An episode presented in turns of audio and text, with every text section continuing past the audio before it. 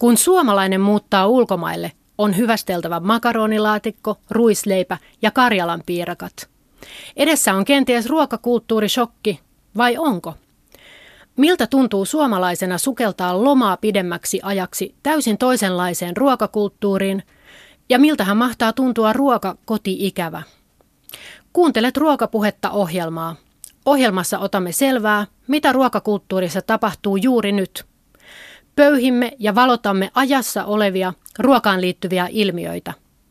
Minä olen Hanna Jensen ja keskustelukavereinani ovat ruokatoimittajat Kristiina Aaltio ja Pauliina Siniauer. Kristiina tunnetaan ET-lehden Soppa 365 ja Glorian ruoka- ja viinin ruokatoimittajana, ja hän vietti juuri perheensä kanssa vuoden Japanissa Osakassa, ei täysin ilman järkytyksiä. Tervetuloa Kristiina. Kiitos. Pauliina taas on entinen Radio Helsingin toimittaja, joka palasi kesällä New Yorkista kahden vuoden ruokajournalismiopintojen jälkeen.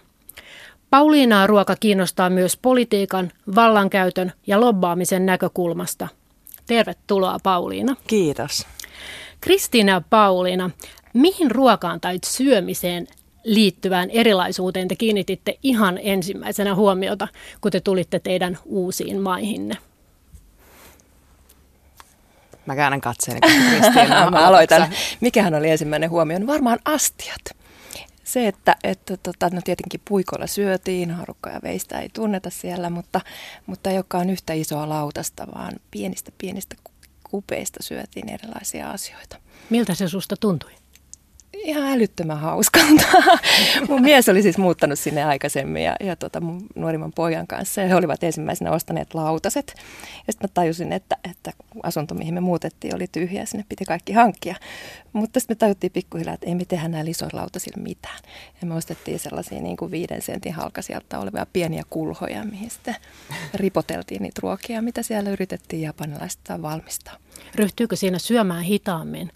Varmaa, kun puikolla syö ja istuu siis kotatsupöydän äärellä jalat siellä pöydän alla ja, ja, ja jotenkin se tunnelma on, on se erilainen. Oliko teillä kotona ruokapöytä semmoinen, johon jalat Joo, laitettiin sinne? se on se kotatsupöytä, eli se on tämmöinen tatamipöytä, jossa on kolo siellä alhaalla ja se oli ter- erittäin tärkeä kolonen, varsinkin talviaikaan. Siellä on grillivastukset alla ja stöpseli seinään. Talohan on aivan niin kuin jäätävän kylmä talvella ja me istuttiin niin kuin koko talvikuukaudet sen pöydän ympärillä ja jalat siellä alla ja sitten semmoiset niin villahuivit ja hatut päässä siellä sisällä. Se oli ihana paikka. Tuosta voi sanoa, että keittiö on kodin sydän Kyllä, todella. se oli, jo, kyllä, erityisen tärkeä sydän. Entäs Paulin? Ihanaa, että mainitsit äh, Kristina astiat ekana, koska se on myös mun vastaus astiat tai, tai oikeastaan niiden puute.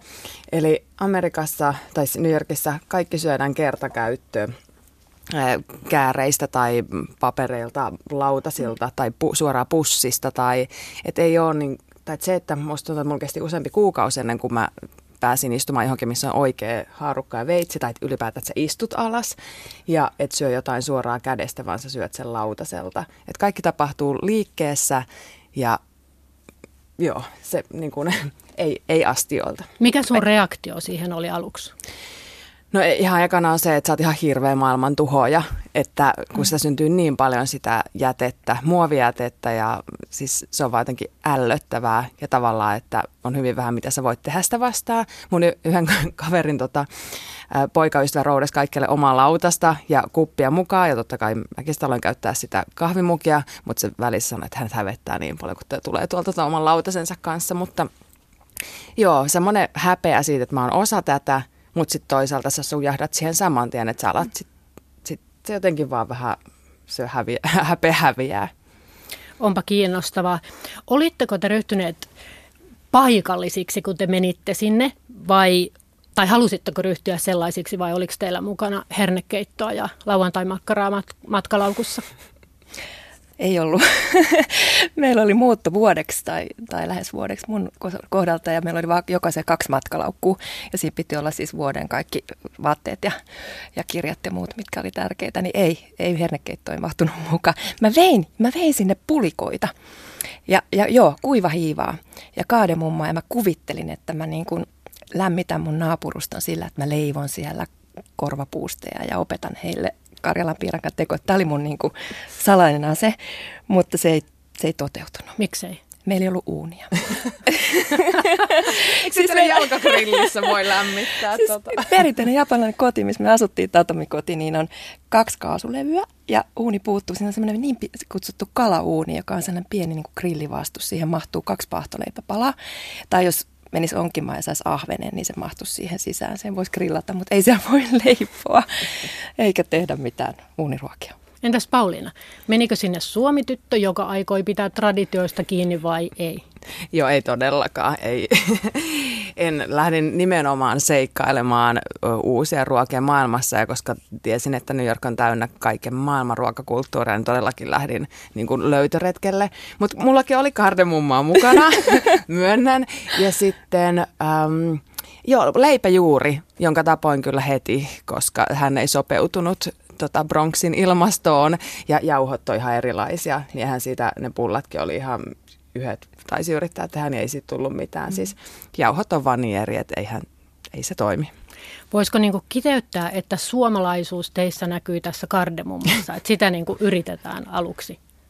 Ehkä joo, se tuntui sellaiset, niin kuin, että pullan tuoksu edes, että mä tein sitten niin kaademumman lettuja siellä sellaisia niin kuin välillä, kun teki mieli jotain, jotakin pullan tyyppistä, niin semmoisia paistelin. Mä tein jollekin brunstille mustikkamaitoa ja sitten mä laitoin sinne vähän kardemummaa. Joo, just näin. Se teki sen. Tehdään pieni nojatuolimatka aluksi Kristiinan kanssa sinne Japanin Osakaan. Se on kaukana ja ruokakulttuuri on hyvin erilainen kuin meillä. Sä löysit siellä Osakassa äänesi Instagramissa hauskasti ja postasit koko vuoden näistä sun ruokakokemuksista ja löydöksistäsi. Ja heinäkuussa sä kirjoitit Facebookiin koostetta näin. Japaniin muuttaessani opin syömään keitot puikoilla, viemään lajitellut roskat oikeana aamuna verkon alle tien reunaan. Totuin siihen, että hanasta tulee vain kylmää vettä, ellei sitä erikseen lämmitä. Juustoa myydään seitsemän viipaleen pakkauksessa ja paahtoleipää neljän. Sulla ei tainnut olla ihan helppoa siellä ruokakaupassakaan. Millaista se, siellä se oli? seikkailu. Mä, tota, no, mä olin virkavapaalla, niin mulla meni varmaan ensimmäinen kuukausi, kun mä pyörin ympyrää ruokakaupoissa. Mulla oli aikaa sitä, sitä tehdä ja ihmetellä. Se oli aivan erilainen niin kuin raaka-aineeltaan ja valikoimiltaan.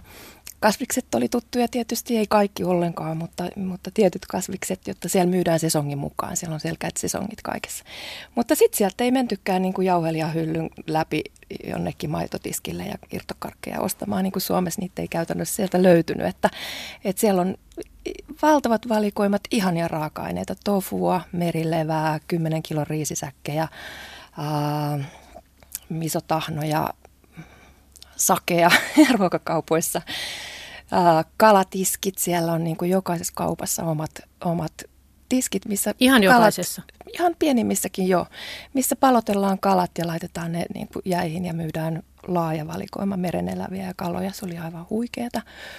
Ja tota, niin, maitotuotteet lähes tulkoon puuttu. Irtokarkkeja ei tosiaan ollut, enkä niitä ehkä kaivannutkaan, mutta, mutta se oli niin kuin erilainen kierros siellä kaupassa. Ja hämmentävintä minulla oli se, kun mä en osaa japanin kieltä, niin kaikki pakkauksethan on japanin kieleksi. Ja ihmiset ei osaa puhua siellä englantia. Mä valitettavasti en osannut kuin Google-kääntäjän avulla sit niin kuin kysellä ihmisiltä ja, ja peistata niitä pakkaustekstejä ja yrittää löytää, että hei, aha, tämä ei olekaan tota, jauho, kun tämä onkin pesuainetta tai jotain tällaista. Niin Seurasitko sä siellä paikallisia ihmisiä kaupassa ja otan samaa? Joo, joo, joo, joo. Mä teen just sitä, kun mä en niin tiennyt, mitä mä teen. Niin, niin sitten mä katsoin, että aah, toi mummo ottaa tuollaisia riisikeksin näköisiä jotain kräkkereitä tuosta nyt kahdeksan pussia. Että ne on varmaan tosi hyviä, että mä otan ne kokeilin. Että mä seurasin, mitä ihmiset ottaa. Että kun soijia kastikkeita oli niin kuin varmaan 35 erilaista, niin tiedä sitä nyt, mikä sitten on siihen, niin kuin mikä on se, mikä, mistä aloittaa. Niin mä katsoin, että aha, tosta on otettu aika paljon, että mä otankin tuosta kohtaa tuon viimeisen pullon tai katsoin naapurin korja. Että silleen se lähti. No sä olit Japanissa perheesi kanssa, eli siinä mielessä vähän eri tilanne kuin vaikka Pauliinalla ja oliko niin, että sulla oli vastuu perheen ruokahuollosta kuitenkin? Joo, kyllä se taittui niin kuin mä Joo, niin Joo. millainen oli niin sanotusti perheen äidin? Sä sait vähän palata jopa sinne 50-luvulle. Joo, niin kuin, että joo mä olen japanilainen odottaa. nainen. Niin, niinkö? kyllä, Et... joo. Kyllä siellä naiset niin kuin, yhä edelleen niin kuin suurin osa on kotona, kun lapset syntyy ja valmistaa kouluun bentoboksin, eli tämmöisen eväsrasian ja mies miehelleen töihin ja, ja sitten rupeaa valmistaa päivällistä. Että kyllä se, kyllä se aika niin kuin naisten urakka on se ruoanvalmistus. Menikö sun arkipäivästä iso osa tähän ruokapyöritykseen? No ei, mä osaan vähän oikasta, mutta, tota, mutta meni siihen, että, että mulla oli siis polkupyörä, mikä oli tavattoman hauskaa. Ja me asuttiin semmoisella alueella, missä oli paljon mäkiä, kukkuloita, vuoria, niin mun päivästä meni suuri osa, kun mä fillaroin sitä ruokaa niin kuin puostus, siis kärryssä, siinä korissa kotiin. Et kun Olit sikäläinen kotiin viisi, joo, meitä on viisi ja meillä kävi niin kuin aika paljon kevään aikana, siis lähes 50 meidän ystävää Suomesta kasvavia teinejä, jotka syö niin kuin jumalattomasti, niin tota, ihan joka päivä melkein sai mennä fillarilla kauppaan ja hakea, hakea sitten kaiken näköistä.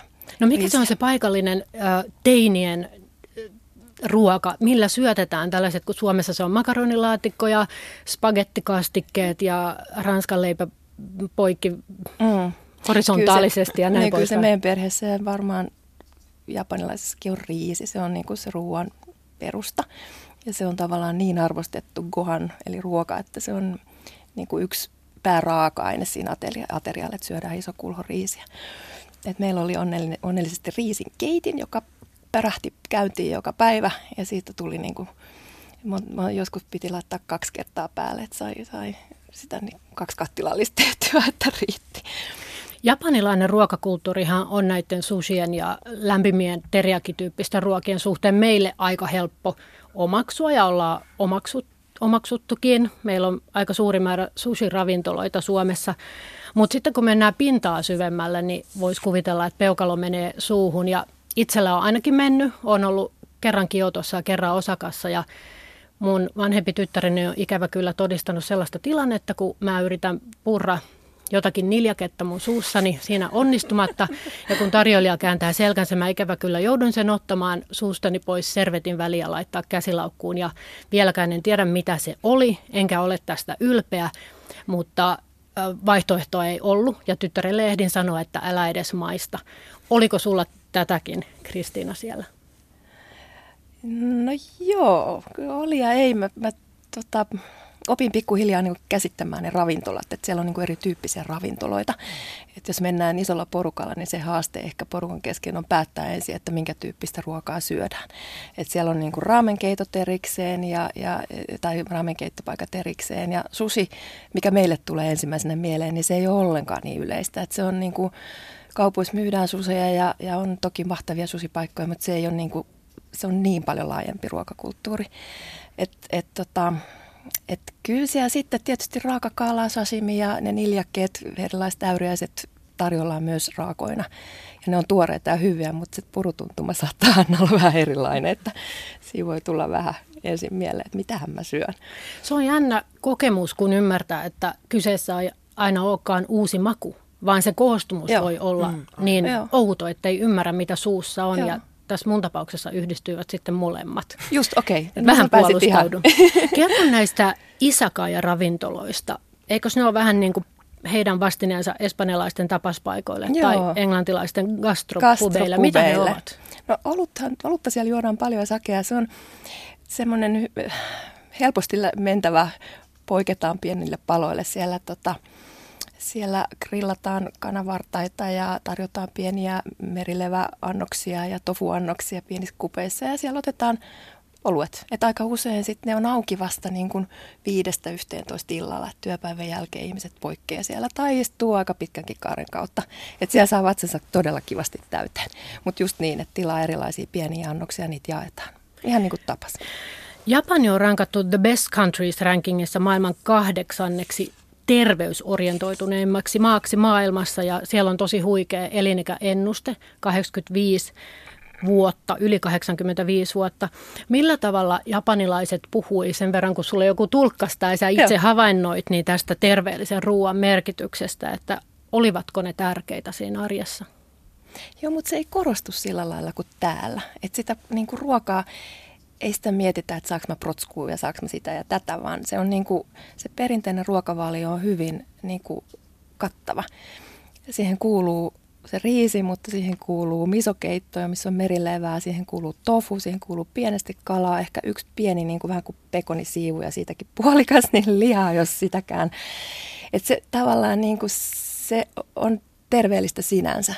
Mutta mikä on heidän niin kuin isoäitiensä viesti, että me puhutaan kuiduista ja marjoista ja järvikala on hyväksi meillä, niin onko siellä kuitenkin jotakin pieniä sellaisia pieniä ruokia, no ehkä he yrittää siirtää sitä perinnettä ruokakulttuuria niin kuin lapsille. Et kyllä sielläkin sitten, jos kouluissa on ruokaa, niin se on juuri tätä perinteistä ruokaa. Et, et siellä näkyy tällä hetkellä niin kuin yllättävän paljon, mikä mulla oli jotenkin yllätys, niin kahviloita ja kermavaahtoa ja kermaöverileivoksia ja, ja, ja niin kuin kahvia, missä on puolet kermavaahtoa tai, tai kokkiohjelmassa päivisin, kun niitä ihmettelin, että mitä ne kokkaa, niin ne rakastaa tuoda nyt tällaisia länkkärijutyyppisiä asioita sinne. Niin yksi aivan hittiresepti oli jauhelihapihvit pastin pannulla, johon pursattiin kermavaahtoa päälle. Ja sitten katsoin no. että mm, mielenkiintoista. Mutta se suli siihen sellaiseksi kermakastikkeeksi. Mutta se kerma on jotenkin niin kuin Eli varmaan... se ei ollut niin kuin, makeutettua? Ei, ei onneksi. Mutta se on jotenkin sellainen niin kuin in ja tulokas ja ehkä se on ollut siellä kymmenen vuotta, en tiedä, mutta, mutta niin kuin perusruokavalionhan se ei kuulu. Mutta ehkä siitä voi varoittaa. Älkää nyt vaan hurahtako ihan pelkästään tähän kakkukulttuuriin.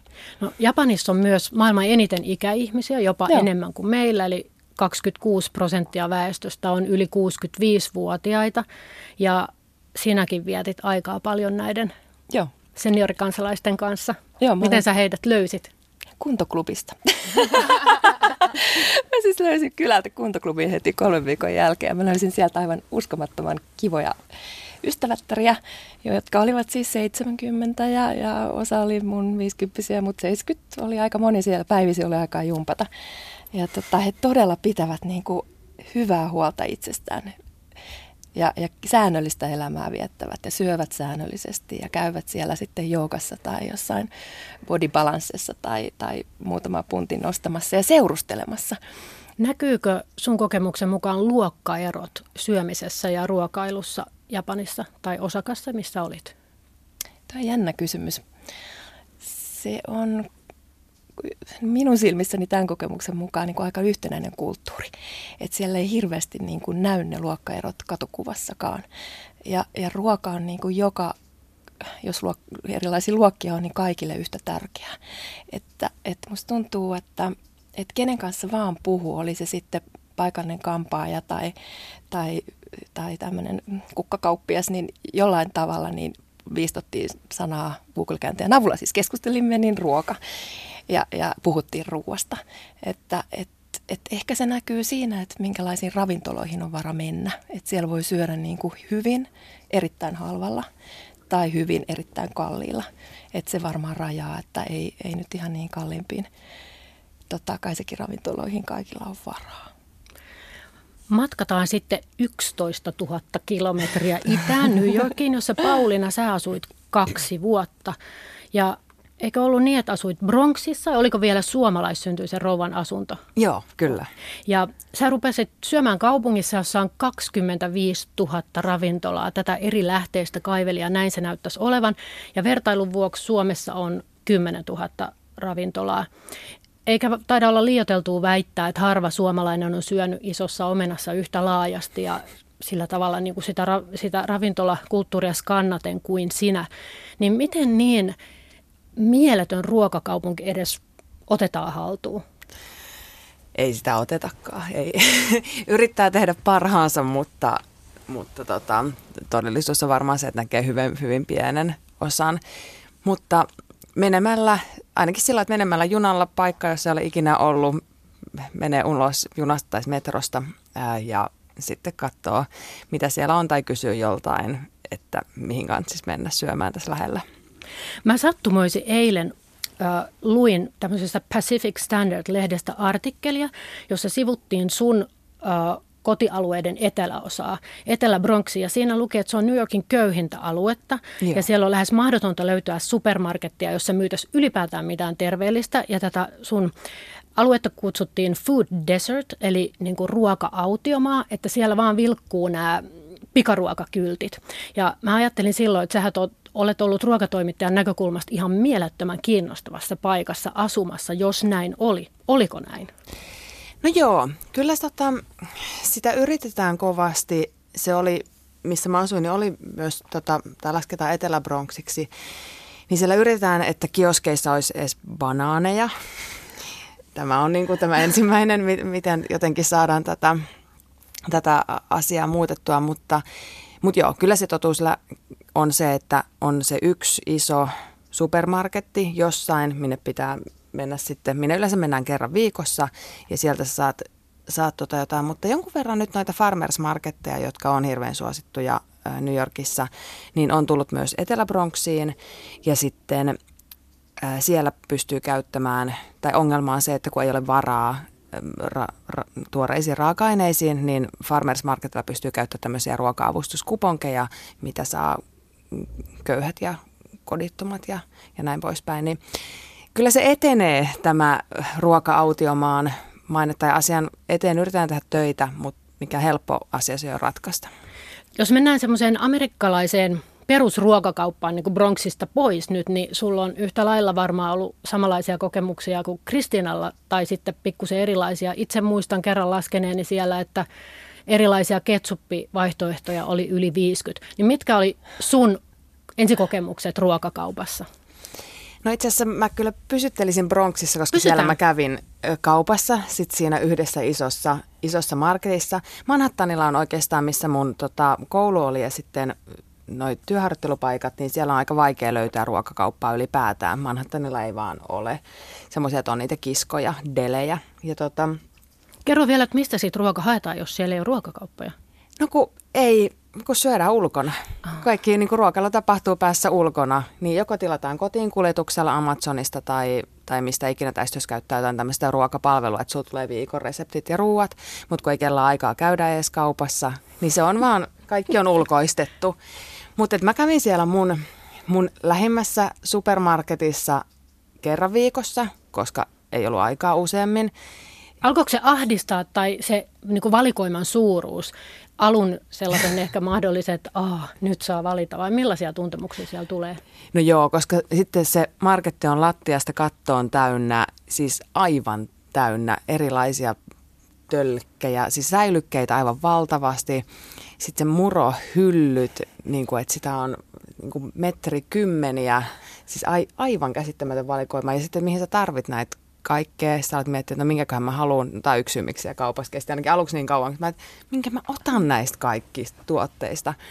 Pakkaukset on suuria, eikö no, Pakkaukset on valtavia, mm, mm. Ää, suunniteltu perheille. Ja sitten ekan kerran, kun mä tulin kaupasta ulos, niin mä olin ostanut liikaa, että mä en jaksanut kantaa niitä kaikkea, kun siellä on tämmöisiä, että tyylin seitsemän yhden hinnalla, niin sitten pakkohan sun on tarttua niihin tarjouksiin. Puolen vuoden jälkeen mä tajusin, että jos sä otat vaan kaksi, niin ne velottaa vaan sen niin kuin osan siitä, että sun oikeasti ei tarvitse ottaa niitä kaikkia seitsemää.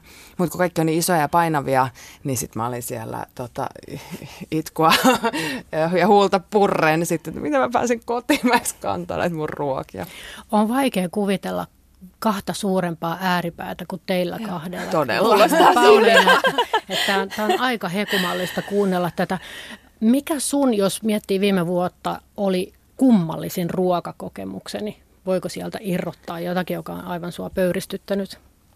No jos miettii niin ruokatrendejä, että miten yritetään erottautua massassa, että kaikki menee Instagram edellä, että mitä niin kuin älyttömämpiä yhdistelmiä niin kuin keksitään, niin sit se, sitä varmempi Instagram-hitti se on. Ja yleensä sitten se maku, että se on vain enemmän tehdä joku, että sen takia, että se näyttää jotenkin ihan kreisiltä, ei sen takia, että se maistuisi hyvältä, mutta mulla ehkä semmoinen, että missä mä muistan, mä mietin, että miksi mä syön tätä, niin oli kaloriton jäätelö ja tosi paljon kalorittomat ruuat. Että, no vesipulloakin mainostetaan sillä, että zero calories. Sillä, että ai jaa, jännä.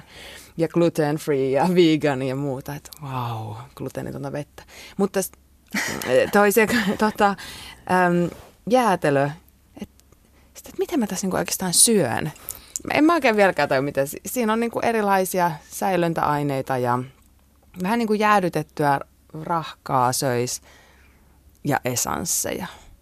Ja sitten se on kaikissa sateenkaaren väreissä ja sitten siellä on ö, toffeita ja kinuskia ja kermavahtoja ja kakumpaloja ja suolapähkinää ja vaahtokarkkia ja silti siinä ei ole kaloreita. Ja sitten on semmoinen outo, sitten tulee semmoinen outo kalvo suuhun ja sitten tulee että mitä mä just tein itselleni. Nyt ei ollenkaan nouse vesikielelle suoraan sanottuna tästä. Pahoittelut, mutta tämä oli, että monesta asiasta ei kyllä noussut loistava vastaus tähän kysymykseen, mutta mikä sun mielestä sitten toisinpäin on meidän suomalaisten virheellinen käsitys, jos me mietitään täällä niin sanotusti jenkkiruokaa?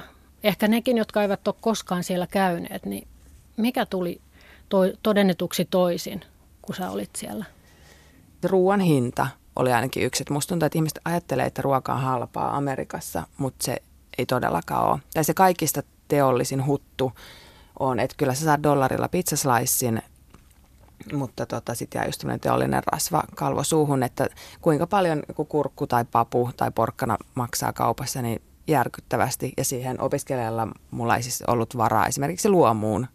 Ei vaan ollut. Miten sitten kirjoitit vuoden aikana tapaus maapähkinävoista? Meillä taitaa olla aika eri käsitys siitä suhteessa amerikkalaisia. Se on aika varmaan uusikin juttu täällä Suomessa. Mutta mitä se on heille ja mitä se on meille? No heille se oli proteiinin lähde, tärkeä proteiinin lähde ja olennainen niin kuin semmoinen ruokavalion kulmakivi. Ja mun mielestä meillä se on herkku tai jälkiruoka tai semmoinen, että se todellakaan joka päivä sitä niin kuin tosta vaan lusikoi menemään tota, suoraan purkista, niin kuin esimerkiksi mun luokkakaveri teki aina tunnilla, että ai tarvii vähän proteiinia, sitten se kaivaa sen tota, maapähkinä voi purkissa ja vetää siitä ja siitä menemään. Mutta että jos täällä keskustellaan, että tuleeko ensin juusto vai kinkkuleivälle, niin siellä että maapähkinä voi vai, tai että mitä, mihin kohtaan se menee ja kuinka paljon sitä laittaa ja mitä, että onko sileitä vai crunchia vai mitä laatua, että se oli läsnä ihan kaikessa. Pauliina, sä oot tutkivana journalistina kiinnostunut ruuasta poliittisena ilmiönä ja vallankäytön ja lobbaamisen näkökulmasta. Ja tutkit siellä New Yorkissa myöskin ilmiötä laajasti vähäosasten näkökulmasta ja heidän syömisestään. Ja kerrotko, että mitä sä opit? Kävit myös kouluissa katsomassa kouluruokailua. No ehkä just se, että miten, jos sä oot pienituloinen, niin sulla ei ole mahdollisuutta terveelliseen ruokaan ja miten sitä siihen yritetään puuttua, mutta, mutta vähän osasten köyhien asunnottomien määrä on niin valtava siinä kaupungissa, että, että ruokaturvattomia on toista miljoonaa, öö, joo, kenellä ei ole siis varaa käydä kaupassa. Ja siellä kouluissa, niin se näkyy juurikin näin, että, että tavallaan kaikissa köyhimmissä kouluissa se ruoka on, on sitä pizzasalaisia ja ranskalaisia ja sitten Manhattanin hyvissä kouluissa, niin sitten siellä on omat puutarhat ja, ja lähiruokaa ja osallistutaan, oppilaat osallistuu ruoan tekemiseen ja on, on vegaaniset vaihtoehdot, ja, mutta sitten vanhemmilla pitää olla rahaa, jonka ne on sitten antanut koululle ja näin, että kouluruoka saattaa olla niin kuin aivan yö ja päivä. Etkö sä tehnyt siellä pienen, tai niin pienenkään, mutta journalistisen paljastuksen, joka uutisoitiin. Kerro siitä. Joo, mä tota, vuoden verran siis tutkin sitä, miten erilaista ruokaa New Yorkin eri julkisissa kouluissa on.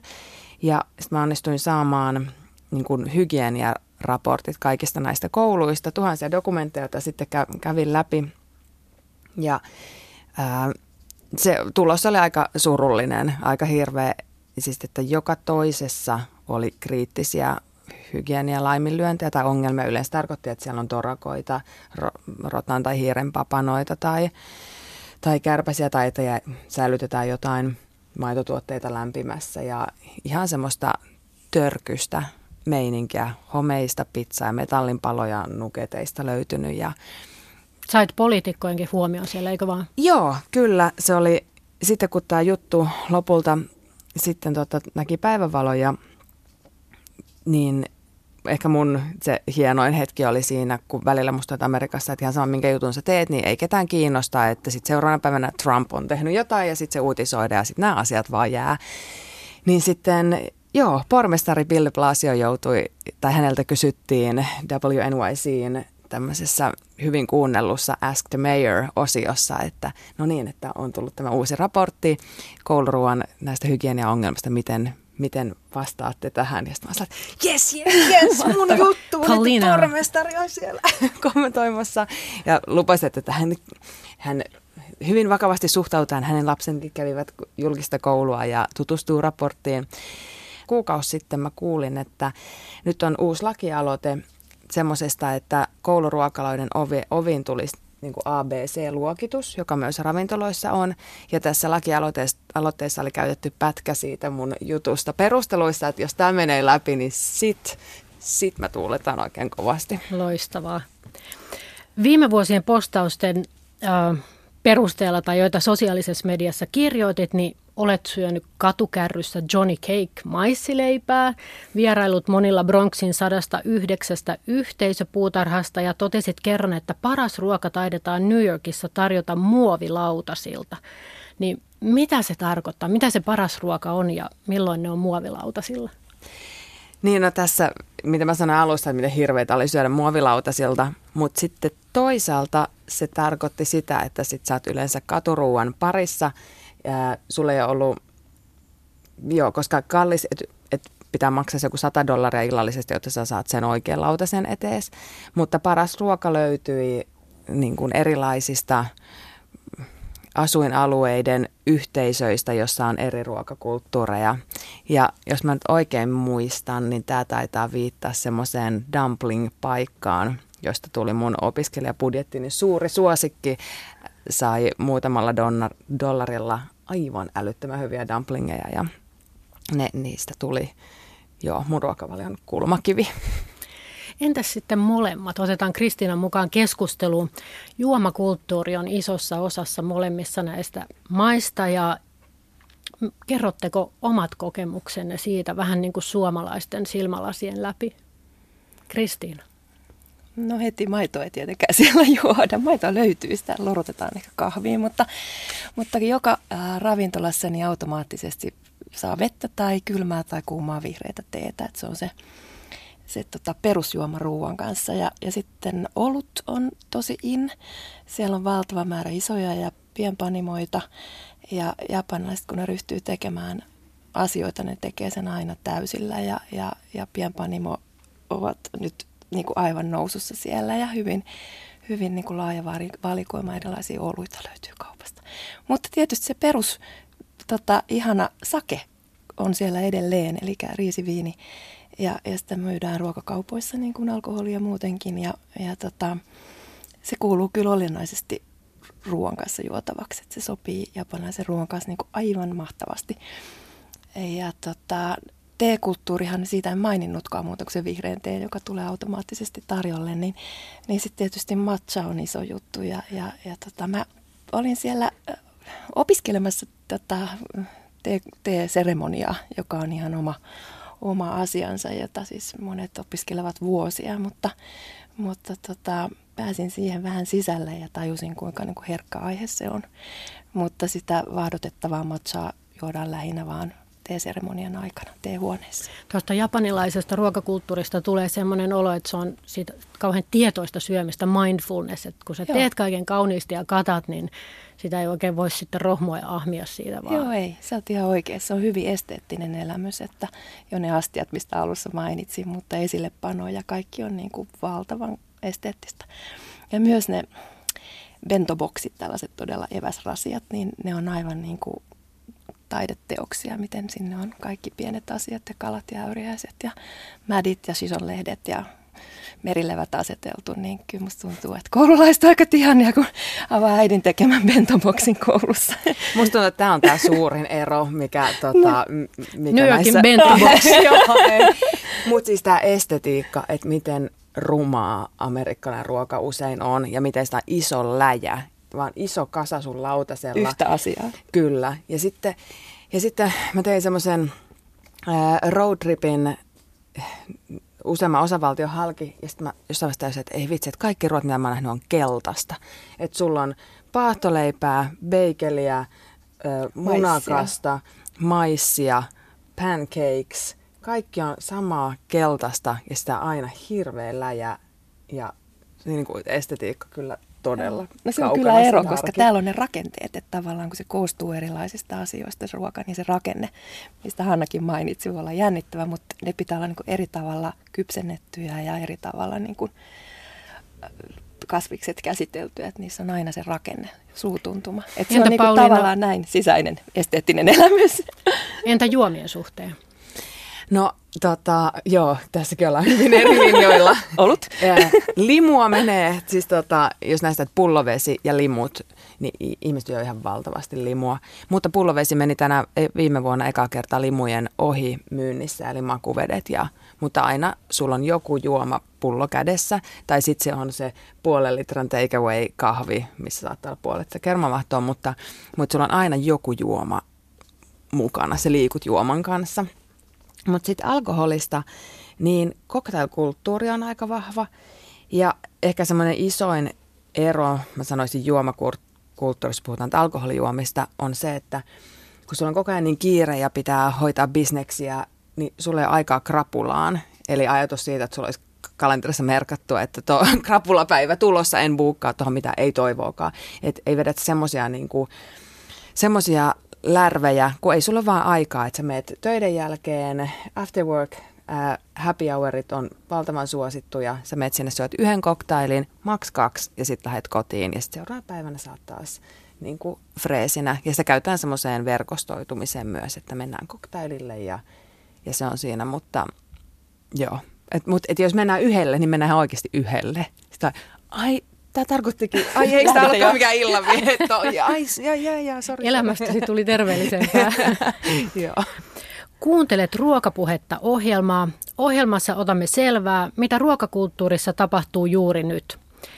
Pöyhimme ja valotamme ajassa olevia ruokaan liittyviä ilmiöitä. Minä olen Hanna Jensen ja vieraanani ovat ruokatoimittajat Kristiina Aaltio ja Pauliina Siniauer. Tänään puhutaan ruokakulttuureista Japanissa, Suomessa ja Yhdysvalloissa tai oikeastaan New Yorkissa. Tuoreille ulkosuomalaisille iskee usein kulttuurishokki ja, ja vielä tutkimusten mukaan viidessä vaiheessa kuherruskuukausi, ärsyyntyminen, vastustaminen, integraatio ja mahdollinen sopeutuminen.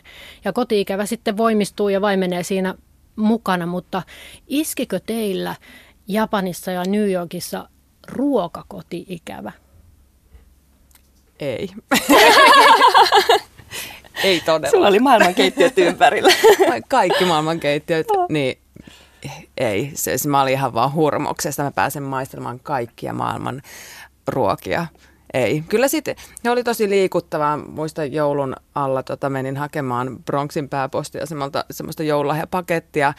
Ja sitten katsoo mua vähän sillä että että ne virkailet, että mitä täällä on. Se oli revennyt vähän se kulma, sitten se jotain pölisee, mitä tämä on, niin murskantunutta hapankorppu pölyä, vaan leviää pitkin sitä postia. Mä että sori, sori. Tota, ähm, ei. Entä Kristiina? Äh, joo. Mulle tuli hirveän ikävä juustoja, joita mainitsitkin mun Facebook-postaukseen, että todella tällaisia seitsemän viipaleen, vähän niin kuin hampparijuustoviipaleita, niin sellaisia siellä myytiin ja tota, leipäkulttuuria, jota toki löytyi niin kuin Tokiosta, jos lähti Osakan keskustaan, niin löytyi leipomoita, mutta siellä meidän huudeella niin ei ollut kuin tätä valkoista höttöpahtoleipää. Se oli siinä. Ja, ja sitten kun sä puhuit, että muroja oli hirveästi tai myslejä, niin tuolla ei niin kuin, oikeastaan viljatuotteita ei ollut, että jauhojakin, niin siellä löytyi niin kuin muutama pussi, jotka oli semmoisia hyvin niin kuin gluteenipitoisia, mistä tehtiin nuudeleita, mutta ei tavallaan niin kuin sitä valikoimaa, mistä voi leipoa. Et teki mieli puuroa, jota mä en hirveän usein kotona syö, mutta yhtäkkiä niin kuin, puuroa. Ja sitten sit kävi niin, että kun meillä alkoi joulusta eteenpäin niin kuin virrata suomalaisia ystäviä, niin kaikille tuli se viesti ja kaikki toi mulle niin kuin neljän viljan puuroaineita ja ruisleipää ja näin. Ja sitten niin kuin loppupeleissä hukuttiin niihin, kun ihmiset toi niitä niin paljon. Ja pakkaset täyttyä. Sitten me niin kuin jaettiin niitä siellä pitkin poikia ja opasteltiin, että tämä on nyt vähän tällaista oudompaa, tällaista hapaleipää. Tämä on aika kovaa, mutta kokeile. Tämä on ihan kiva juttu niille japanilaisille. Mitä ne japanilaiset Ne oli aika ihmeessä. Ne, tietenkin kun ne, on niin, ne oli niin kuin Google, Googlella ruvennut etsimään ja mm. just hapankorpusta, mikä ihme tämä hapan tällainen keksi on ja miten ihmeessä tätä syödään. Maistatitko sä Pauliina sun tutuille siellä sitten suomalaisia ruokia? Joo, itsenäisyyspäivänä tota, pidettiin, näytettiin screeniltä linnanjuhlia ja tota, te, tehtiin hapankorppuja ja mummonkurkkuja siihen päälle. Ja mitäköhän muuta oli, perunasalaattia. Ja sain kuivattuja sieniä, niitä oli siinä kanssa jotenkin. Niin hapankorput vielä meni, niin kuin, että joo, että maistuu terveelliseltä, että varmaan tosi hyvää tekee minulle, mutta sitten laku ja salmiakki ei, ei kyllä, ei uponut ei lainkaan. missään. Ei. Siis näet se ilme ja sitten Amerikan kohteliaus sillä mm, it's amazing. Niin sitten ei tullut edes siitä, niin tuli vaan interesting. Teittekö mitään makaronilaatikkoa tai tämmöisiä niin ruokia, yritittekö? Ei ollut uunia, mutta mitä mä otin mukaan, hei mä en muistanut sitä sanoa, niin mä otin kuivattuja sieniä, kun ne on kevyitä niin kuin suppiksi ja musta muista torvisieniä, niin tota, niistä mä sitten päräyttelin keittoja, että, että ne tykkää kuitenkin, niin kuin sienet on iso juttu Japanissa ja, ja metsäsienet ja se niin kuin villimaku. Ja näitä mä sitten siellä välillä tein isoja keittoja ja jakelin rasioissa ystäville ja se osoittautui niin kuin oikein hyväksi keskustelun aluksi, että, että mitä luonnon sieniä.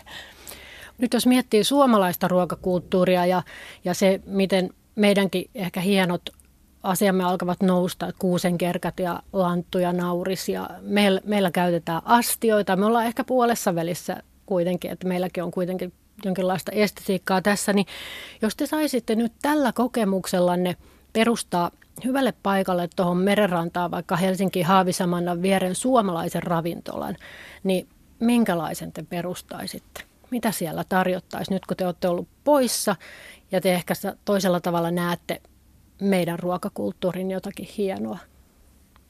Ehkä mulla vahvistui kyllä se niin kuin meidän perinneosaaminen. Toki tällä hetkellä ravintolapiireissä tapahtuu paljon. Täällä on kaikkia keittiöitä. Mutta jos suomalaisen ravintolan perustaisi ja vaikka japanilaisia tai aasialaisia sinne halusi, niin kyllä ne marjat on kova juttu ja sienet. Ää, se oli jännä löysin jopa, siis maitotuotteista Japanissa oli maitoa ja mä löysin viilin, joka oli hämmentävä. Mm. Että jotkut tällaiset aidot niin kuin viilit, jopa mä voisin tarjota mämmiä, joka on niin kuin mystistä, mutta sielläkin on hyvin paljon semmoisia imellettyjä asioita, pavuista tehtyjä ja muuta. Että aika rohkeasti kaali käärylle, että tekisi ne vaan niin kuin, ehkä niin kuin sirommin ja nätimmin ja pienemmin ja, ja ei niin sellaista, niin kuin sä sanoit Amerikassa, että yksi läjä yhtä ruokaa, vaan tarjoilisi ne meidän niin kuin perinteet sillä niin kuin pieninä annoksina. Musta se voisi mm. olla hyvä juttu. Mä perustaisin, tota, mä oon fantasioinut tämmöisestä voikkaribaarista, tota, voileipäravintolasta, mutta Suomessahan on valtava hieno leipäkulttuuri, jonka oikeastaan vasta tajus sitten, mm. kun oikeastaan nyt vasta tajusinkin, että miten hieno se on, koska Amerikassa se on päässä just sitä höttö, höttöpaahtoleipää tai baagelia, niin just rieskoja ja erilaisia hapan, hapanleipiä, juurileipiä, ruisleipiä ja sitten tämmöisiä niin avo, niin kuin voi, voi leipä, voi kari, avoleipiä mm. ja erilaisia niin kuin ihanilla puhtailla raaka-aineilla, siis just sieniä ja kurkkua ja, ja, ja kalaa ja, ja mitä kaikkea muuta voisi käyttää, niin joo. Eikö amerikkalaisilla ole tähän termi, että se on open face sandwich? Mä on, joo. joo. Avonaamaleipä. Se kuulostaa jotenkin paljon No sitten te palasitte Suomeen. Kristiina sairastui heti 40 asteen kuumeeseen ja Pauliina ratkesi uudestaan polttamaan tupakkaa. Jotain piti Ei tehdä. ole helppoa palata. Kristiina kirjoitti Facebookissa päivitykseen näin, että etsin ruokakaupassa riisisäkkejä, merilevää ja pikkelöityjä kasviksia. Ihmettelen lihapakkausten kokoja ja liukuhihnaa kassalla. Tuliko teille käänteinen kulttuurisokki? Kyllä mulle tulee ja vieläkin mä niinku ihmettelen, että mitä mä teen täällä ruuaksi. Että jotenkin tottu siihen, mitä alussa on tunnistanut Japanin päässä, että, että niihin raaka-aineisiin, siihen kasvisten määrään ja siihen. Ja todella se hämmentävä lihan jötkäleiden suuruus kaupoissa ja miten ihmiset ostaa sitä grillirihaa ja sitä marinoitua, niin hämmentää ihan hirveästi. Ja jotenkin se on niin kuin hyvin jännittävä tulla takaisin. Joo.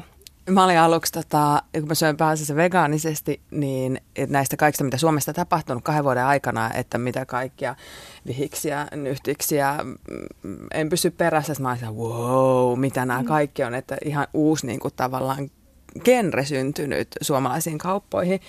No sitten mun tuntuu, että mun Alepaan kanssa vihaamaan, koska mä unohdan punnita tota, hedelmät ja vihannekset, koska Amerikassa ostettiin kanssa kappale, kappaleittain – ja tota, äm, mulle kävi hei niin, että, että mä alussa mä menin ja nostin liukuhihnalle ostoskorin. Ja sitten mä niin odotin, että se kassaneiti. Japanissa oli semmoinen systeemi, että mä ostan korin ruuat ja laitan sen liukuhihnalle.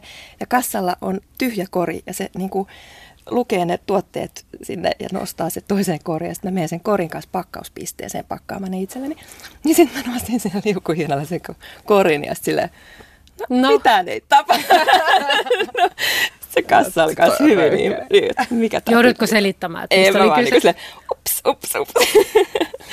ja siis mun pakko mainita vielä tippi, tipit, koska äh, sehän kuuluu niin kuin amerikkalaisen ravintolakulttuuriin niin vahvasti tai että se on osa sitä laskua, on ne tipit, niin sitten täällä kun käynyt syömässä, niin oho, ihan kun laitaisi rahaa pankkiin, kun ei tarvitsekaan jättää sitä tippiä vielä siihen päälle. Ja se tuntuu halvalta muutenkin ruoka, ravintolassa syöminen sekä kaupassa, niin olen ollut iloinen. Hei, täällä tuntuu kalliimmalta. Se mun kauppakassi on kalliimpi kuin Japanissa, mikä on yllättävä. Et siellä pystyy ostamaan kallista, jos osti niinku niitä seitsemän viipaleen juustopaketteja 20. Mutta jos pytäytyisin japanilaisessa ruoassa, niin se oli paljon niinku edullisempaa. Mikä niistä sikäläisistä tavoista jäi teidän syömis, omaan syömiskulttuuriin nyt täällä, joka ei ehkä ole suomalaisilla perheillä muuten käytössä? Mulla ainakin baaritiskillä syöminen tai yksin syöminen, tai että sitä tuli tehtyä niin paljon, koska syöt periaatteessa kaiken ulkona. Niistä musta tuntuu, että aiemmin Suomessa jotenkin vähän ehkä kuumottavaakin mennä yksin ravintolaan syömään, että, miksi, että katsoako kaikki, että miksi toi on yksin. Mutta täällä on ihanasti lisääntynyt musta baaritiskit, jossa voi syödä ja niissä pystyy syömään yksin. Ja ehkä semmoinen kynnys jotenkin madaltunut, että no mitä sitten mä yksin syömään, jos mä haluan. Mm, ihana ajatus, joo. No mulla ehkä, että mä en ole vielä tehnyt yhtään liharuokaa kotona. että niitä pienen pieniä erilaisia kasvishöysteitä ja muita. Ja Kristina, lopuksi, mitä sanot siitä, että Pauliinalle tarjottiin New Yorkissa ympyrän muotoisia sushi-donitseja? Mitä ikinä ne ovatkaan, kyllä vai ei? Joo, mä luulin, että se on paljon vakavampi juttu Japanissakin. Toki on, siinä on niin kuin monta tasoa niin useissa. Mutta mä ostin muun muassa sellaisen niin kuin muotin. Se on tietyn alueen tapa tehdä susia, johon tehdään sellainen niin kuin kakkumuottiin tavallaan, niin kuin painelle riisiä ja kalaa ja sitten riisiä oh. ja merilevää. Ja prassataan se ja leikataan kolmioksi. Ja se oli siinä kuin ihan, se on ihan maailman näppärin. Että et kyllä niin leikitellään sielläkin. Että ihan fine, hyvä. Kiitos molemmille kiinnostavasta keskustelusta. Kiitos. Arigato.